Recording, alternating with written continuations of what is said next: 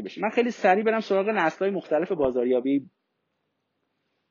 ما در واقع بازاریابی نسل اولی که داشتیم دهه مثلا 50 60 میشه. با در واقع نیل بوردن و این چیزا شروع میشه که بحث آمیخته مارکتینگ رو داشتن. آمیخته مارکتینگ که توضیح میده چیه؟ دو سه نفر علمی خونده بودن. بفرمایید. هنوز four P نه. four P هنوز نه. آمیخته مارکتینگ. بعدش four P رو میگیم.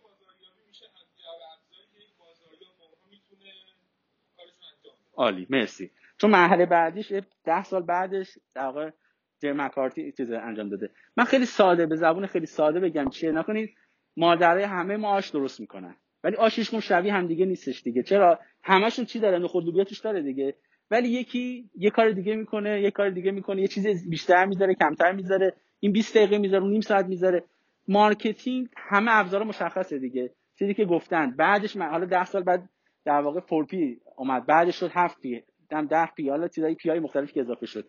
نهایتا یه سری ما مولفه ها داریم که از ترکیب اینها تو بازار نسل اول می‌تونیم بریم سراغ مشتری ها و در واقع مارکتینگ یعنی که ما مثلا ترکیب این که price رو چیکار کنم؟ همین الان شما با هم داریم. ما فروشگاه discount داریم. تو در واقع retailer ها فروشگاهی مثلا فرض کنید که مدل های هایپری داریم. مدل های چه می‌دونم مدل بزرگتر کوچیکتر.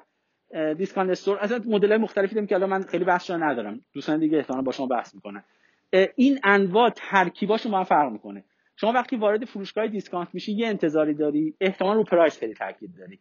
وقتی وارد فروشگاه های مدل هایپر میشی مثل رفاه مثل شهروند مثل هایپر استار اینا شما دنبال چی میگردی؟ ممکنه بیشتر یه ذره حس این که تجمیع بیشتری از کالا داری سبد بزرگتری داری. نهایتا پس ما تو بازاریابی نسل اول خیلی تولید محور بود. تو بازار نسل اول ها مثالی که اول, اول کلاس دادم می‌گفتن آقا شما یه ماشین خوب درست کنید. فورد میگه یه ماشین درست کنید. مشکی باشه. اصلا ما مشتری چی می‌خواد. یه ماشین مشکی طراحی کنید. ارزون در بیاد درست در بیاد همه میخوانش. همه میرن سراغش و این بازار نسل اول بود. keyword هایی که داشتیم ما توی بازار نسل اول بیشتر به بازاریابی حس تاکتیک داشتیم تا استراتژی. یعنی اینجا این بازار بازار کاملا کلاسیکه. یعنی. از یه بازاریاب چه هنوزم خیلی می‌خوام. هنوزم خیلی از مدیرا به شما میگن آقا تقاضا برام ایجاد کن. نمیگم خروجی ما تقاضا نیست ولی میگن هر که کارات دست گندم بایدش. کار ما مارکتینگ یه چیز دیگه است که نهایتا در واقع consequence ش میشه چی؟ میشه تقاضا. میشه loyalty یا چیزای مختلف که حالا توضیح میدم. و خدمتتون عرض کنم رو بحث چرخ عمر این چیزایی که بهتر از من هم در جریانی. پس بازاریابی نسل اول که حدود ده سال طول کشید خدمتتون عرض کنم که حالا در 15 سال 20 سال طول کشید روی بحث four P آمیخته مارکتینگ و بازاریابی که روی تولید بیشتر تمرکز داره. تو نسل دوم ما بیشتر رفتیم سراغ این موضوع که ما که حالا منظورم اونا دیگه. ما فاصله زیاده. فکر کنم ما هنوزم تو در واقع نسل فروش هستیم تو مارکتینگ. رفتن سراغ این آقا بریم سراغ market. یواش تحقیقات market شروع شد. گفتم بریم بریم مردم چی می‌خوان. یعنی رفتن سراغ market. گفتن آقا شاید ماشین رنگی هم قشنگ باشه. ماشین در درازش کنی کوچیکش کنی. و چیز مختلفی که درست شد. تو بازار نسل دوم شاید اولین جایی هستش که ما می‌تونیم بگیم نسل مدرن مارکتینگ درست شد. چرا؟ به خاطر اینکه دفع استراتژی شد. مارکتینگ از حالت تاکتیک به حالت استراتژی درآمد بازار نسل بعدی که 1990 در واقع درست شد انسان محور شد. انسان محور شدن یعنی که ما به تا حالا مکانیکی بودیم. یعنی فرض می‌کردیم که یه در واقع اصلا کاری نداشتیم که چه اتفاقی میفته ما با آدم ها طرف نیستیم که تعامل داشته باشیم. و تقریبا اینجا در واقع اون بازاریابی عاطفی بازاریابی که ما با احساسات آدم ها طرفیم ادراک چون نکن از نظر اگه از من بپرسید بازاریابی تو یک کلمه تعریف میشه ادراک. یعنی بازاریابی کاری که ما می‌کنیم که خدا ما رو ببخشه ان اینه که ادراک مردم manipulate می‌کنیم. یعنی اصلا مهم نیست شما ارزون فروش در این بازار باشین. اصلا مهم نیست شما بهترین کیفیت بازار نمی اصلا مهم نیست. منظورم تو مارکتینگ دارم میگم.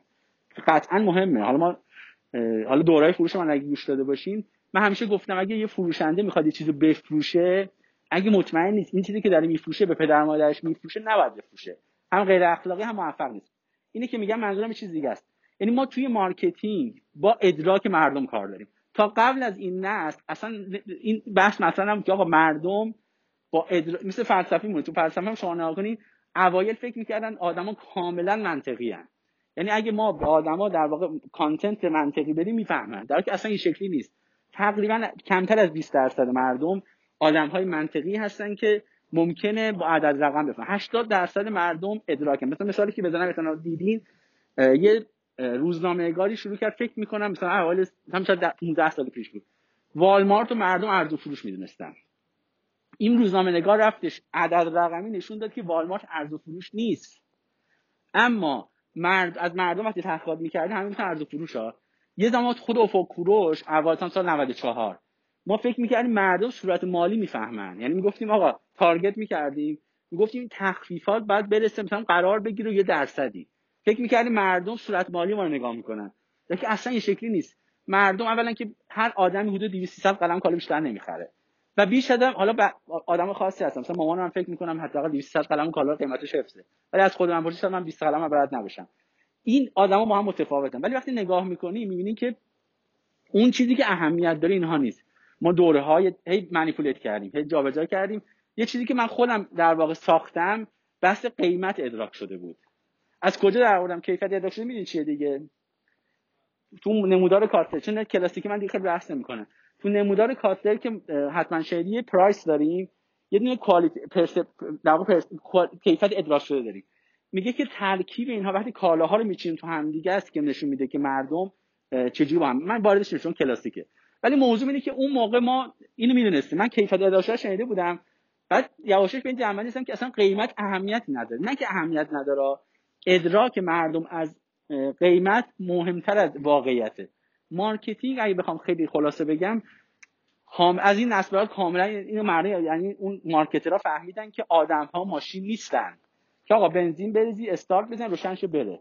آدم ها با هم دیگه در واقع در ارتباط هنوز اینجا به ارتباط دادن دو نسل بعدی می‌فهمن. گفتن آدم آدم دیگه احساسی ادراک داره و ما ادراک رو manipulate می‌کنیم. اینجا بحث ذهن و قلب و روح کتاب نسل سوم کاتلر که حالا تو من reference ها گفتم وجود داره. توی در واقع نسل بعدی ما دنبال این اومدیم که گفتیم نه تنها آدم ها ادراک دارن ادراک آدم های مختلف هم رو هم تاثیر داره. خصوصا تو نسل چهاری که ما بیشتر تاکیدمون تو این 7 جلسه روش هستش اینه که آدم ها قبلا مثلا فرض کنید اگه من می‌رفتم سر مغازه سر کوچه ایمون باش دعوا می‌شد فقط من میفهمیدم. فوقش خانم هم می‌فهمید فوقش همسایه هم می‌فهمید.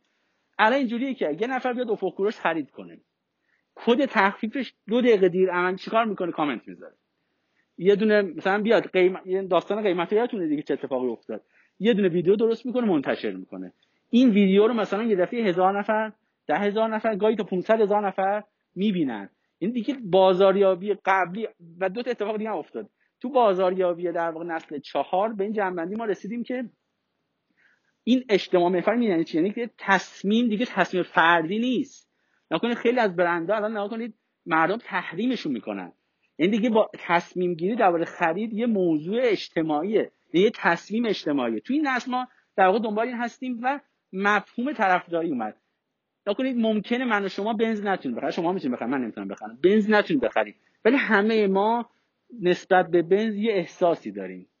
ممکنه ده دقیقه هم درباره نفر درباره مزایا و معایب بنز صحبت کنیم. ممکنه یکی دیگه درباره برند مثلا یه ساعت مثلا چند صد میلیون تومانی صحبت کنه. لزوما کسی که می‌خره یعنی اینجا دیگه مفهوم مشتری زد جلوتر یعنی مشتری فقط کسی نیست که ما رو می‌خره. مشتری و مردم. یعنی کسایی که درباره ما صحبت می‌کنن حس دارن. حتی اگه مشتری ما نباشن. چون بحث بحث اجتماعی. خیلی وقتا مثلا ما تو اون اتفاقی که برای افق افتاد و برای همه افتاد. ما هم درگیرش بودیم. خیلی اصلا خوش تجربه نکرده بودن اتفاق رو. این اتفاقی که قیمتی که خریده بودن با قیمت فاکتور متفاوت بود که حالا دلایلش انقدر گفتیم فکر همتون میدین داستانش چی بود که واقعا به ما رفتی ند... به ما رفتی از این که فرایندهای ما تا به شش بار قیمت عوض شدن توی یه ماه رو نداره. اصلا تو دنیا اصلا ما قیمت مصرف کننده نداریم که بخوام سیستم اینو ساپورت کنه. این اتفاقی در واقع افتاد خیلی تجربهش هم نکرده بودن. یعنی خودش نرفت بخره زیر فاکتور. ولی وقتی شما تجربه کردید من تجربه کردم منم گفتم منم تجربه کردم. حتی حواسم نبوده. نه این می‌خوام بگم این جریان و در واقع سریان این موضوع اینه که موضوع اجتماعی واقعا. یه دفعه که جو ایجاد میشه برند رو تحریم می‌کنن یا اتفاقاتی شبیه بازاری به نسل پنجم که اسفند ماه در واقع کاتر کتابشو داده هنوزم ترجمه نشده خیلی فناوری محوره. بیشتر درباره در واقع اینترنت اشیا چه می‌دونم درباره هوش مصنوعی چیزای شبیه به این هست. تفاوت خیلی عمده ای با بازار نسل چهار نده بجز اش. در واقع چیزهایی که در واقع چیز نت و این چیزهایی که بهش میگن اینها در واقع توش خیلی پررنگ بحث بازاری چابک داره جزء کل داره. چیزهایی که حالا کتابش اگه خواستین یه گروه داشتیم من براتون کتاب انگلیسی شو پی دی دارم براتون میفرستم. و اینجا دوباره همه چیز در خدمت همگان. این چیزایی که حالا توی ما تو مدل صنعتی هم خیلی این موضوع تاکید داریم که تو نسل جدید مدل نسل صنعتی چهار خیلی این چیزا تاکید دارن. مثلا بلاک چین خیلی خیلی بخوام توضیح سریع بدم. فرق مثلا فرض کنید اسنپ با بلاک چین چیه؟ اسنپ یه یک کسب و کار. با بلاک چین چیه؟ مثلا بلاک چین اسنپ چه چی؟ کسی می‌تونه توضیح بده؟ نکنه اسنپ چجوری؟ یه شرکت وسطه. یه سری راننده رو وصل می‌کنه به کی؟ به مردم. می‌خوام یه مدلی که یه واسطه وسطش. هر وقت بلاک چین به شما گفتن یعنی حذف واسطه. دقیقا. یعنی دقیقا. راننده رو اگه ما مستقیم به مردم وصل کنیم بدون هیچ واسطه ای ما وارد صنعت بلاک چین شدیم. شما در نظر بگیر الان دیجیکالا وسطه. چیکار می‌کنه؟ یه دونه من من تو زیر زمین خونم یه چیزی تولید می‌کنم دیجیکالا با اون یه واسطه میرسونه به یه تو مارکت پلیس دیگه میرسونه به یه نفری. خیلی هم جذابه دیگه. من دیگه من می‌تونم مشتری پیدا کنم. من مثلا یه گلدوزی هم می‌تونم بکنم مشتری براش پیدا کنم. تو صنعت در واقع بلاک چین مفهومش اینه که یه جایی وجود داره که ایبی هم بلاک چین نیست. بلاک چین یعنی ایبی نیست. یعنی یعنی میگم خود فرض کنید یه روشی پیدا کنیم مثلا دیوار چون اینجا پولی بر نمیداره نزدیکه ولی بازم دیوار وسطه. تو این اتفاقاتی که در میفتن چون رمز ارزها چیکار می‌کنن؟ شما پول رو تقسیم می‌کنن کد می‌کنن بین این نفر آدم که مثلا میگن الان من سند خونه دارم. سند خونهمو دولت می‌تونه برداره. این نکردن؟ گفتن آقا تو مثلا هم یه چیزی میگن مفسد فل ارز خونت مال دولته. خونت مباه فلان. این یه روشه. خب؟ اما وقتی ما سندمون از همه جای دنیا می‌تونه باشه این سنده دیگه سند کاغذی یا دولتی نیست. این سند میره یه کد میشه بین دو هزار نفر تقسیم میشه. این وقتی من می‌تونم هکش کنم که بعد کد 2000 نفر داده باشم. که از تئوری میگم قابل هکه بلاکچین مفهومش اینه. می‌خوام میگم این نسل در واقع بازاریابی که خیلی حالا با ما به نظر می‌رسه فاصله داره و به نظرم تو دنیا هم خیلی موضوع جدیدیه. این مفهوم چیزایی که عرض کردم بلاکچین چیزای شبیه به این توش قرار می‌گیره. بحث بحث آر و وی آر این چیزایی که حالا بهتر از من می‌دونید. من تونستم فکر کنم توی 20 دقیقه چیزا رو بگم.